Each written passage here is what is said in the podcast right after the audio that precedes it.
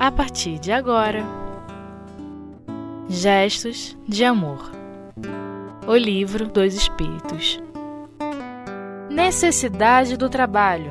Segunda parte. Com Saulo Monteiro. Olá, queridos amigos e amigas do Espiritismo.net. É com alegria renovada que a gente se encontra mais uma vez. E hoje estudando o Livro dos Espíritos, aqui na parte terceira onde as leis morais são o enfoque de Kardec, nesse capítulo 3, em que Kardec fala sobre a lei do trabalho. Nós estamos finalizando hoje o primeiro item, que trata da necessidade do trabalho. Perguntas 678 a 681. E Kardec, na primeira delas, questiona assim: Nos mundos mais aperfeiçoados, encontra-se o homem submetido a mesma necessidade do trabalho? É uma pergunta que tem mais elementos do que aparenta, porque a nossa imagem de trabalho ainda está muito é, inserida num contexto de cansaço, de esforço, de realização obrigatória. É assim, por exemplo, com o trabalho material, com o trabalho físico. No entanto, Kardec quer saber se em mundos superiores esse trabalho ele é de uma natureza ou se ele submete o homem assim também. É, haveria a possibilidade de ser assim, porque quem sabe num determinado mundo a gente vai usufruir, ser feliz, exclusivamente é, gozar e não precisar de grandes esforços. Me parece que é o pano de fundo da pergunta de Kardec. E os espíritos respondem assim: a natureza do trabalho é relativa à natureza das necessidades. Quanto menos materiais são as necessidades, menos material é o trabalho. Mas não creias por isso que o homem permaneça inativo e inútil. A ociosidade seria um suplício, em vez de ser um benefício. Por isso que os espíritos respondem desse jeito, porque havia lá uma intenção, não uma intenção é, psicológica em Kardec, mas no ser humano, né? De se livrar do trabalho de alguma forma, de algum jeito. E eles falam: olha, cuidado com isso, porque o suplício, a dor, o sofrimento, o mal é a ociosidade. Por isso, aquele céu contemplativo, respeitamos a teologia católica, mas discordamos dela, por isso, aquele céu contemplativo seria uma inutilidade, mais do que isso, um sofrimento. Porque a criatura permaneceria inativa, vinculada exclusivamente à inutilidade e, por isso, não trazendo nenhum benefício para si mesmo. Mas eles reconhecem que há uma mudança na natureza. Olha que interessante. Então não muda a necessidade do trabalho, muda o tipo de trabalho. Muda o que se realiza. Hoje mesmo, se nós pararmos para pensar, depois das revoluções industriais que se sucedem no, no mundo material, nós vemos que as máquinas realizam boa parte de atividades, de trabalhos que no passado seriam para as mãos humanas. Então, mesmo no mundo ainda de expiações e provas como a Terra, nós vemos que o trabalho imaterial, ou melhor, o trabalho intelectual, ele já supera o trabalho material. Num país como o Brasil, por exemplo, os postos de trabalho onde se realiza uma ação mecânica, física, já são muito menores do que os postos de trabalho onde, através do desenvolvimento intelectual, eh, se realiza a atividade. As atividades mais lucrativas, né, do ponto de vista aí dos sistemas financeiros, econômicos, já são aquelas que mexem muito mais com a criatividade, com a invenção, né, com a informação. Hoje a tecnologia da informação ela movimenta, né? bilhões e bilhões o, o tempo todo no mundo. Então, o trabalho é, intelectual ele já supera. E parece que isso é da natureza do progresso humano. Quanto mais ele vai dominando a natureza, quanto mais ele vai conseguindo estabelecer na exploração dos recursos uma atividade mecânica, automática, maquinal, ele vai ficando com o tempo para o trabalho intelectual. Mas que a gente não julgue que isso é inatividade. Isso é, na verdade, uma mudança do tipo, né, da natureza do trabalho. Na 679, Kardec continua assim: O homem que possui bens suficientes para assegurar sua existência encontra-se isento da lei do trabalho?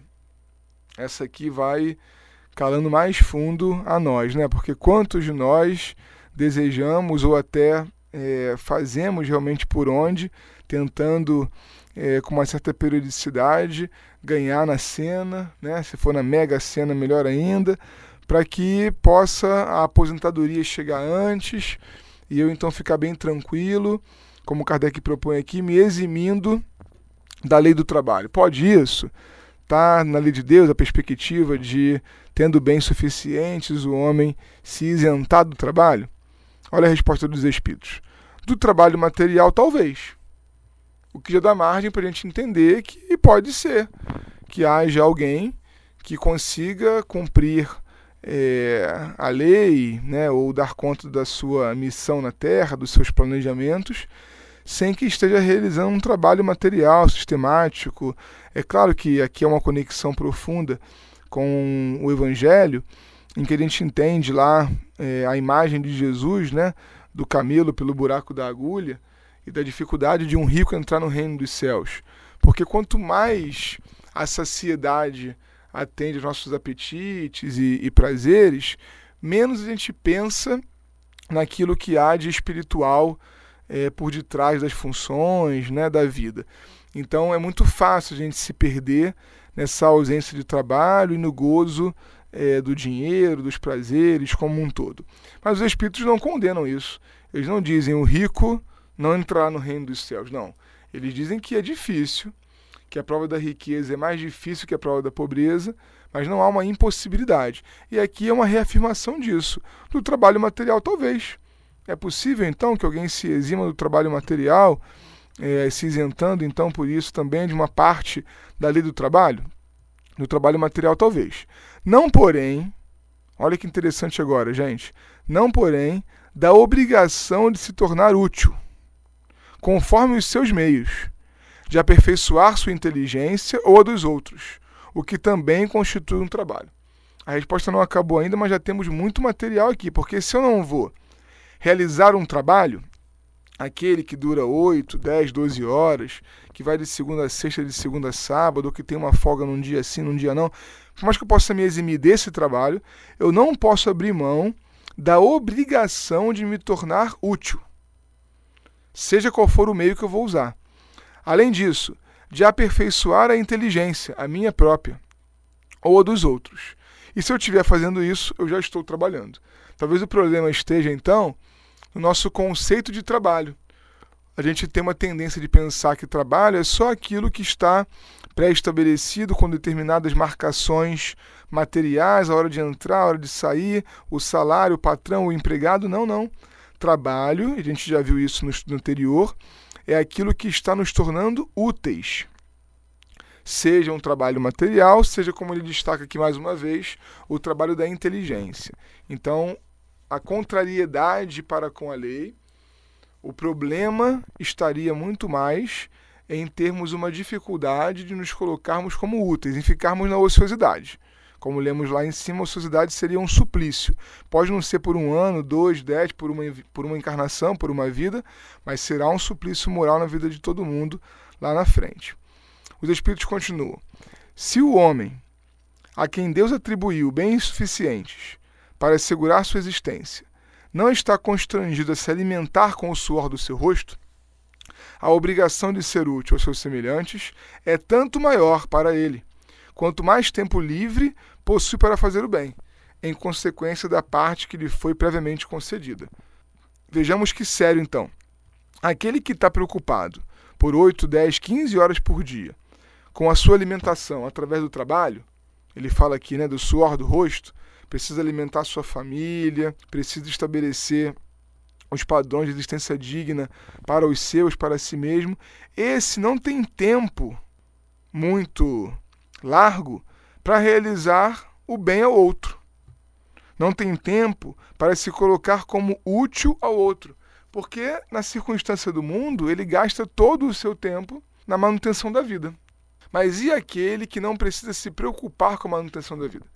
E aquele que acorda e já está mais rico porque a sua fortuna rendeu um pouco mais no banco?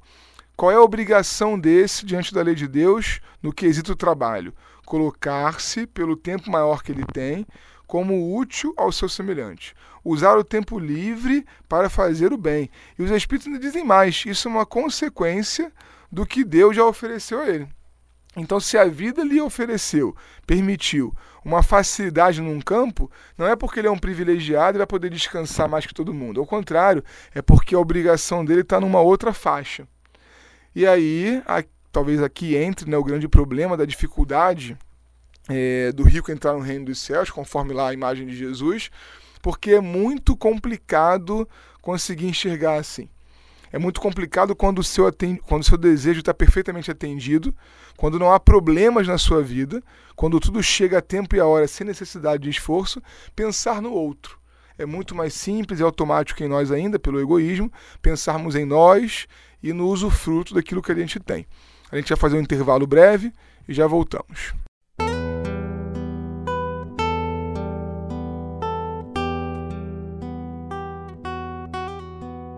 Gestos de Amor O Livro dos Espíritos Bom, estamos de volta, ainda estudando a lei do trabalho, nas perguntas 678 a 681, que é a finalização de Kardec para o item necessidade do trabalho, nessa terceira parte aqui de O Livro dos Espíritos, no capítulo 3, a terceira lei moral que Kardec oferece para gente.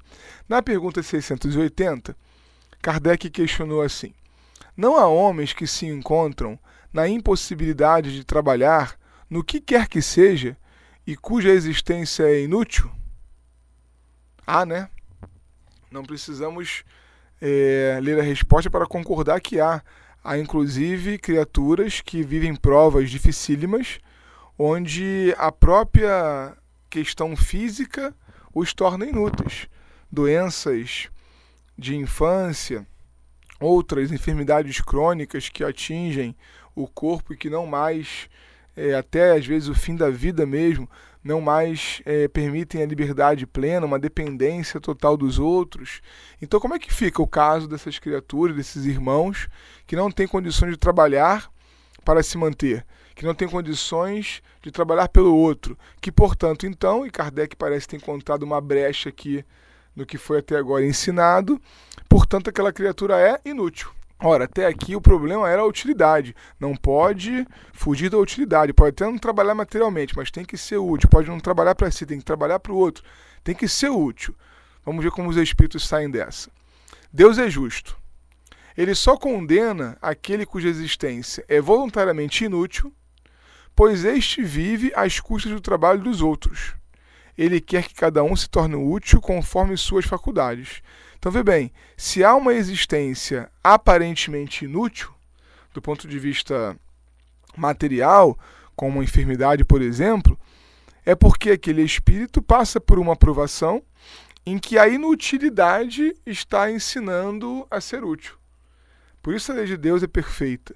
Por isso é, não há espaço, não há brechas na lei para que a gente compreenda de maneira diferente. A nossa dificuldade de interpretação, de autoconhecimento, de reconhecimento dos nossos defeitos, pode fazer com que a gente manipule aqui ou ali alguns entendimentos. Mas está é, é, perfeitamente compreendido aqui. Aquele que tem uma existência inútil e que não fez nada por isso, né? não fez nada voluntariamente por isso nessa vida, passa por uma prova. Aquele que de alguma forma se colocou como inútil né? e vive à custa do trabalho dos outros, esse vai naturalmente passar por situações à frente que são relativas àquilo que ele está inventando para si. Mas Kardec reporta uma pergunta, é, a 643, onde está escrito assim: Há pessoas que, pela sua posição, não têm uma possibilidade de fazer o bem? Muito semelhante, né? E aqueles que não conseguem nem fazer o bem para ninguém. Não há quem não possa fazer o bem. Somente o egoísta jamais encontra oportunidade para isto. Basta estar em relação com outros homens para encontrar ocasião de fazer o bem. E todos os dias da vida oferecem a possibilidade a todo aquele que não esteja cego pelo egoísmo. Porque fazer o bem não é apenas ser caridoso, é ser útil, na medida do possível, todas as vezes que vosso auxílio puder ser necessário. Ou seja, o espírito maduro é aquele que consegue, mesmo na incapacidade aparente, estabelecer alguma utilidade para si. Eu me lembrei aqui, falando agora, do Jerônimo Mendonça, por exemplo, né? é, um, um grande exemplo para nós, porque apesar de estar em cima de uma cama, absolutamente é, travado nos seus movimentos, ele estabeleceu para si determinadas atividades, como por exemplo ao telefone ligar para as pessoas e pedir determinados gêneros, conscientizar da necessidade da dor do outro. Então sempre haverá alguma possibilidade, mesmo que em pensamento, naqueles casos mais graves, né? Já que estamos falando como exemplo das enfermidades. Na última pergunta que está sob o nosso cuidado hoje, a 631, Kardec vai falar assim: A lei da natureza impõe aos filhos a obrigação de trabalhar para seus pais? Já é uma pergunta mais específica, bem direta, relativa aí à nossa vida familiar e aos cuidados fraternos que precisamos ter com os nossos. Resposta dos Espíritos: Certamente, como os pais devem trabalhar para os seus filhos. É por isso que Deus fez do amor filial e do amor paterno um sentimento natural, a fim de que, através dessa afeição recíproca, os membros de uma mesma família fossem impelidos a se ajudarem mutuamente. É o que, muito frequentemente, é desprezado na vossa sociedade atual.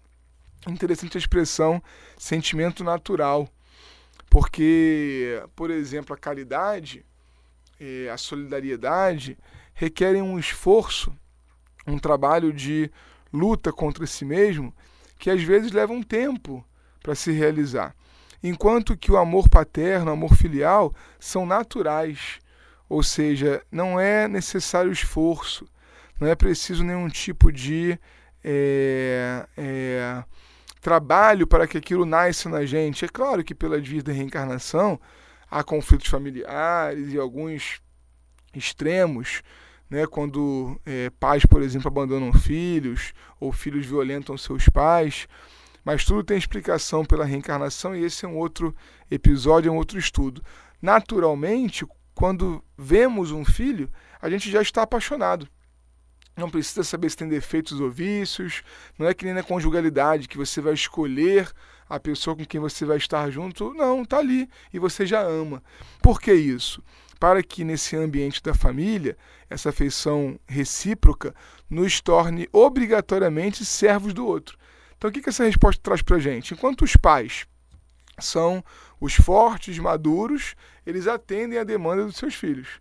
Quando os seus filhos passam a ser esses, os fortes e maduros, atendem a demanda dos seus pais. Até porque já vão ficando ao quebrado, já não podem mais realizar trabalho para si mesmos, não conseguem estabelecer um nível de é, adequação das suas vidas, o mundo já não é mais aquilo que era antes, enfim, cuidados materiais, cuidados é, psicológicos, às vezes as doenças começam a aparecer. Honrar pai e mãe, né? É aquele outro capítulo do Evangelho segundo o Espiritismo, muito bem trabalhado por Kardec, a partir da máxima lá do Velho Testamento e que Jesus reforça. Mas Kardec nos pede para ver a questão 205. E a 205 tem uma subpergunta A. Então aqui estão nossos minutos finais. Aos olhos de algumas pessoas, a doutrina da reencarnação parece destruir os laços de família fazendo os anteriores à nossa existência atual. É um comentário de Kardec, nem chega a ser uma pergunta. E os espíritos falam assim: ela os distende, porém não os destrói. Sendo a parentela baseada em afeições anteriores, os laços que unem os membros de uma mesma família não são menos, não são menos precários.